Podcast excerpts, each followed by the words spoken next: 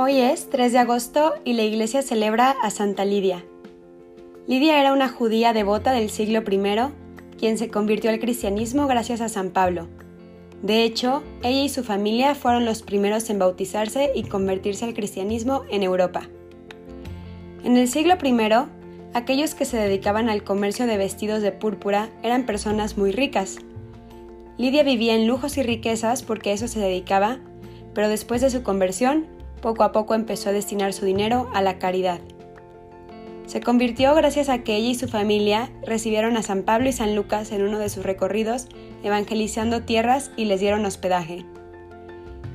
Escucharlos hablar y su amor a Cristo le hicieron ver y creer que Jesús era realmente el Mesías.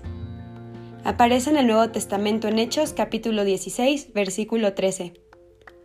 La casa de Lidia se convierte en la primera comunidad eclesial en Europa en, la que los apóstoles se encuentran y exhortan a los hermanos.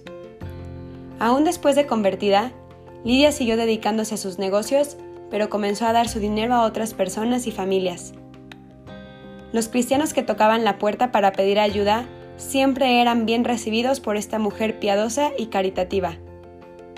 Es la primera discípula del apóstol San Pablo en tierra europea y es la figura representativa de todas las mujeres que después de ella mantendrán encendida la antorcha de la fe.